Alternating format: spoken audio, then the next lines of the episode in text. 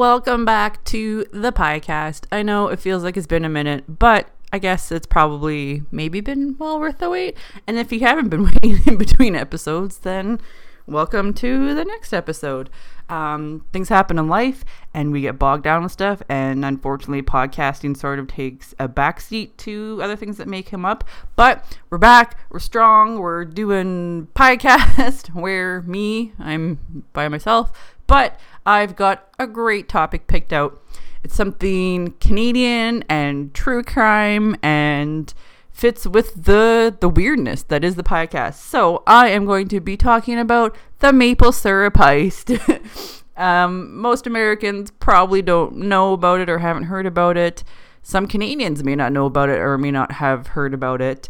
But what could be more Canadian than a maple syrup heist? And in fact, it's even called the Great Canadian Maple Syrup Heist.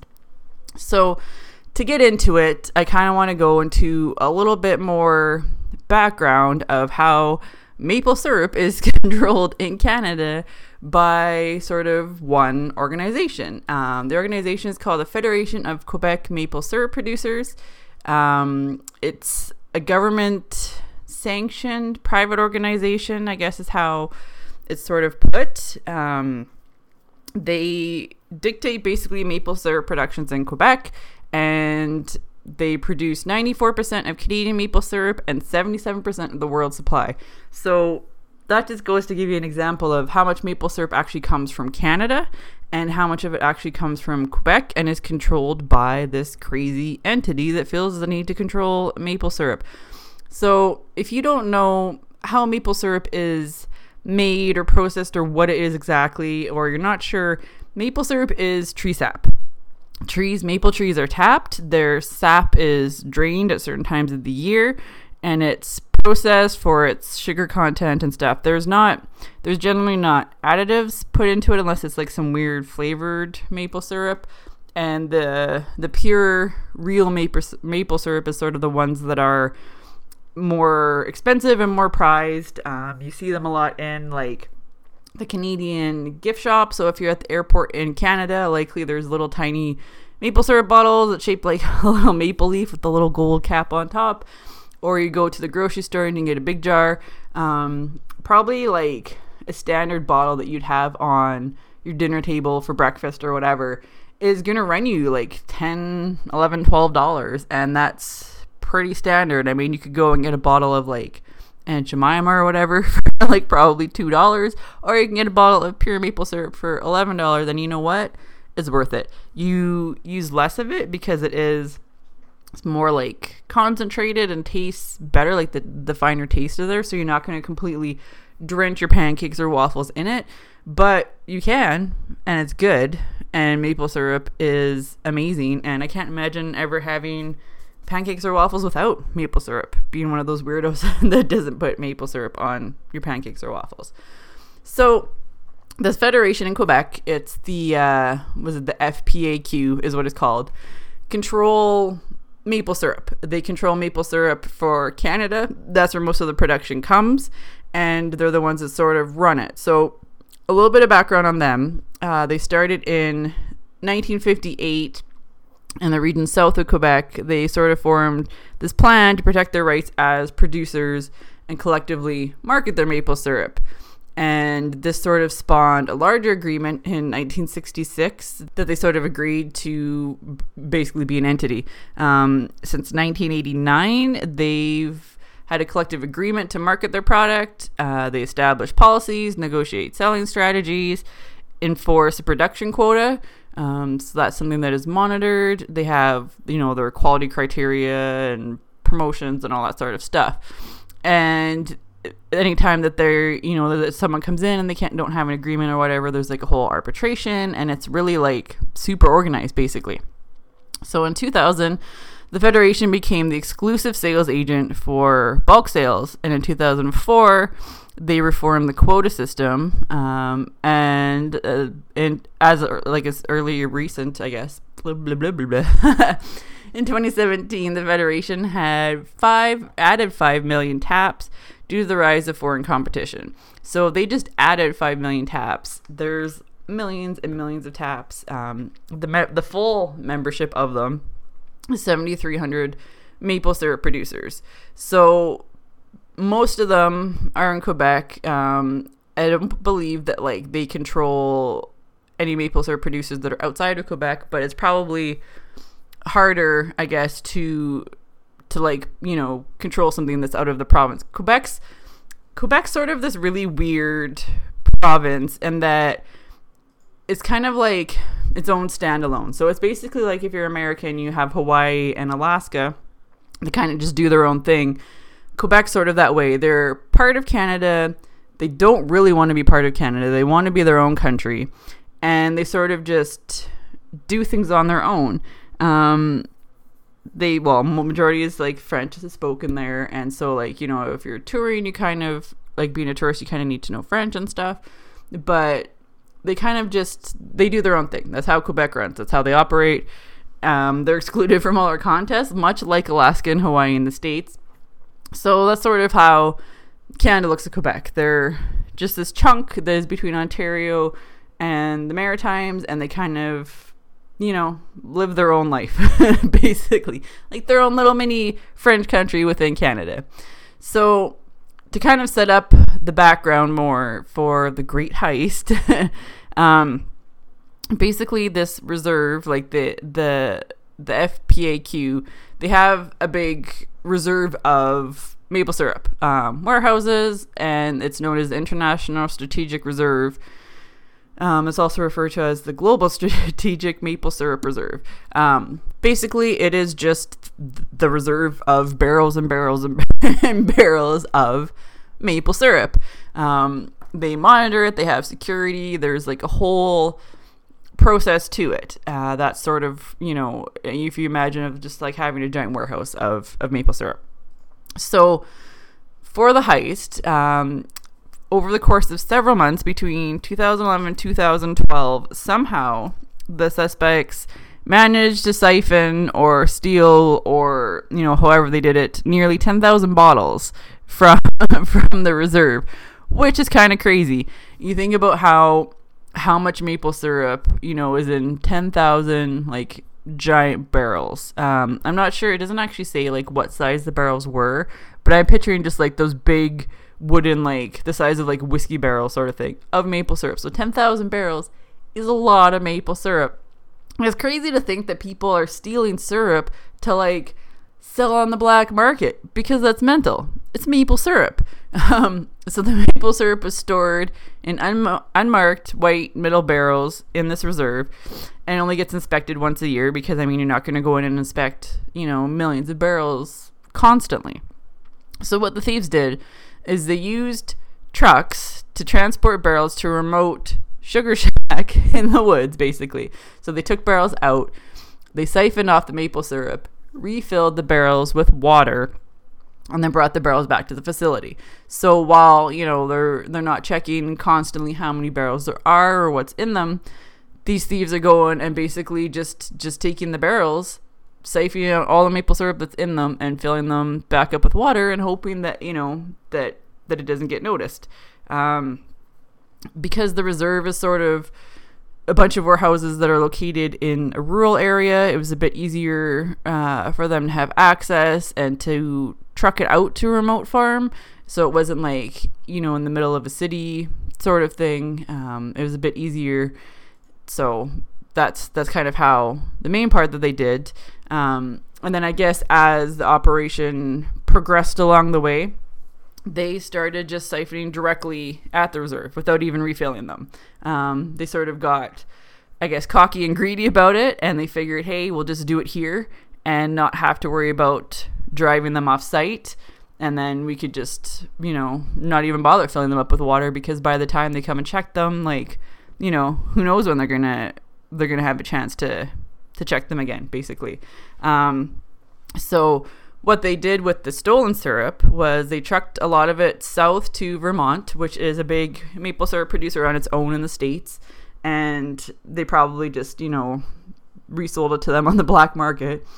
And they also brought it to New Brunswick and trafficked it there in small batches, um, you know, to not be so suspicious, basically.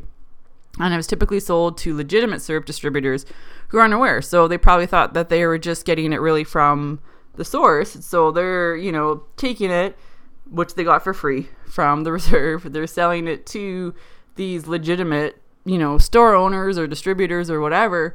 And even if they're selling it for at or below like the average market price, they're not going to think anything because they think it's coming from the actual facility in Quebec and the organization. And the other ones not having paid for it don't really care what they're getting paid because they got it for free, right? So it's crazy to think that maple syrup is this hot commodity like like drugs or electronics that you could sell on the black market. I mean, it's it's maple syrup.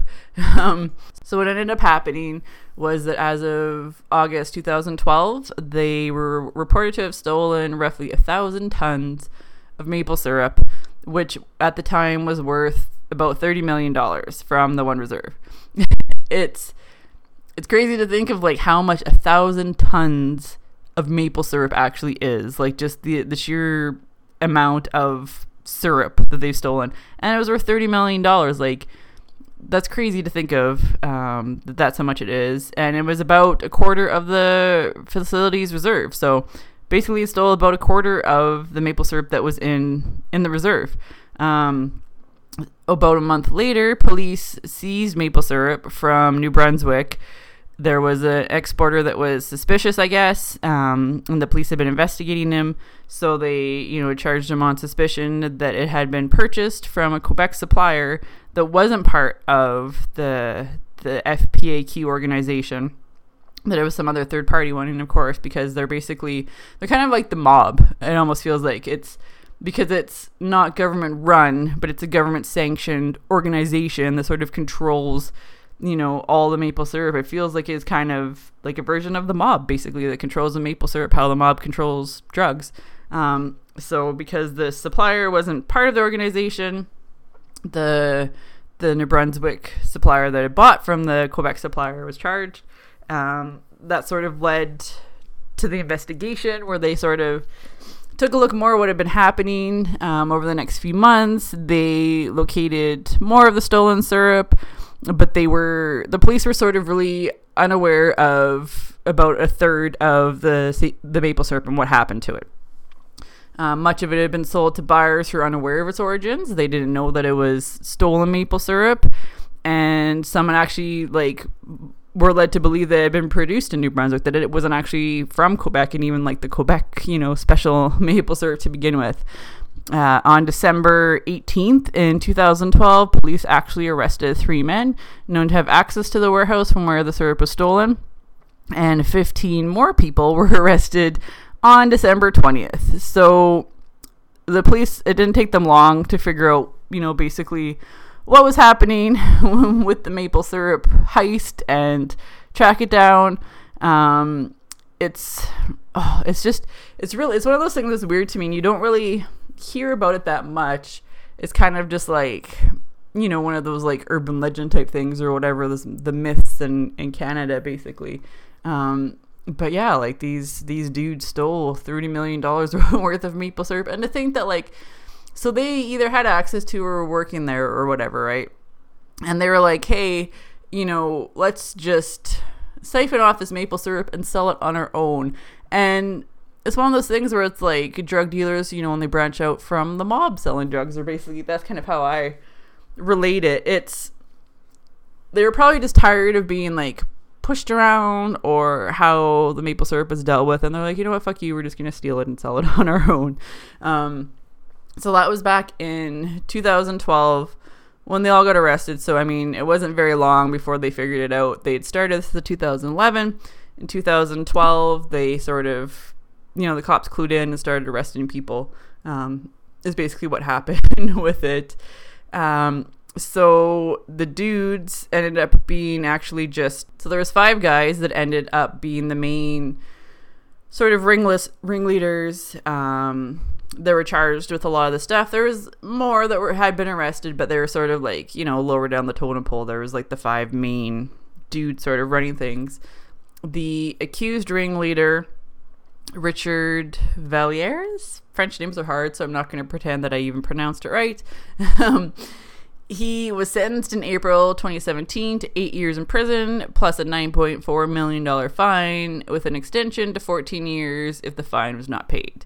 Um, his father, Raymond Vallières, was convicted of possession. There was a New Brunswick based syrup reseller, Etienne St. Pierre, who was also convicted.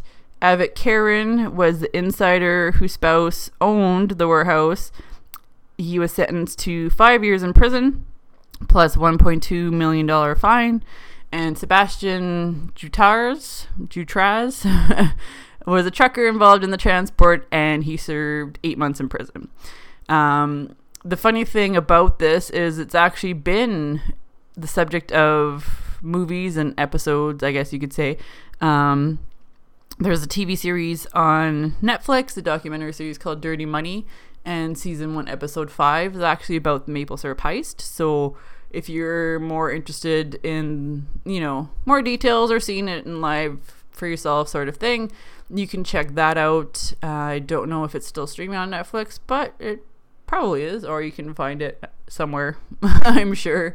Um, and there was also an episode of the show Elementary, season 5, episode 13, Over a Barrel, where there was the same kind of thing where barrels are being brought in to New York, but they, you know, were smuggling maple syrup rather than cocaine.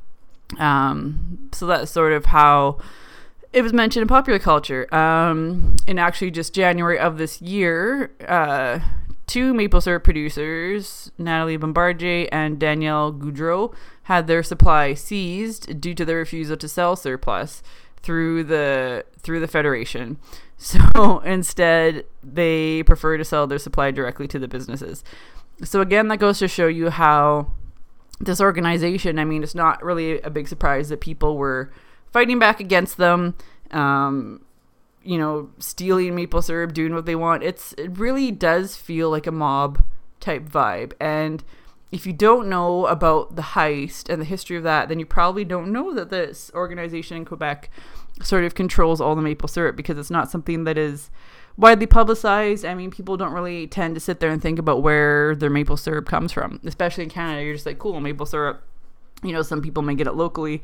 Here in Ontario, um, where I live in Northern Ontario, there's some people that produce it locally, and they're probably, you know, small enough where they're not going to land on the radar of this Quebec organization. Like I said, I don't think they control stuff outside of Quebec, basically.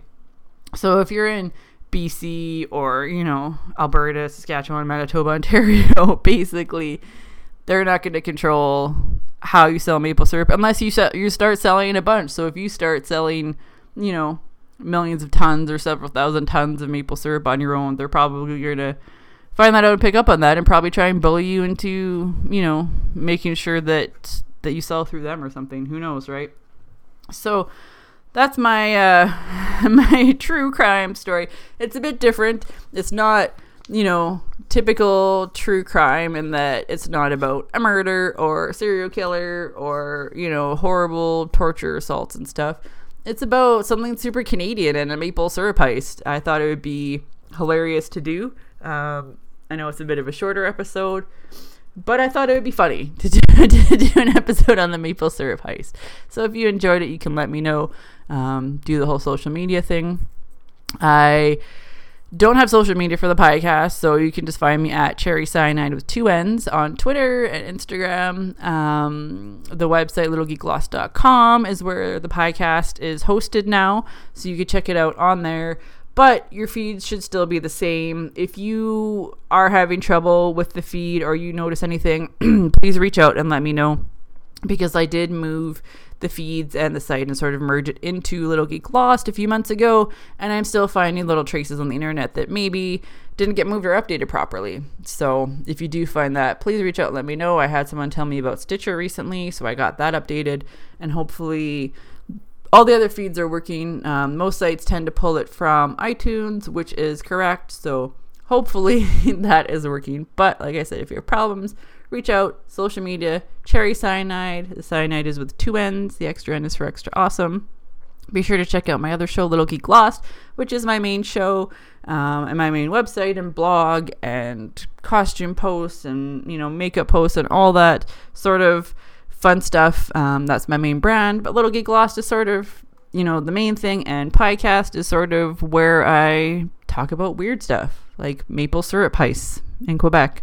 Um, hopefully you've enjoyed this and we'll tune in again.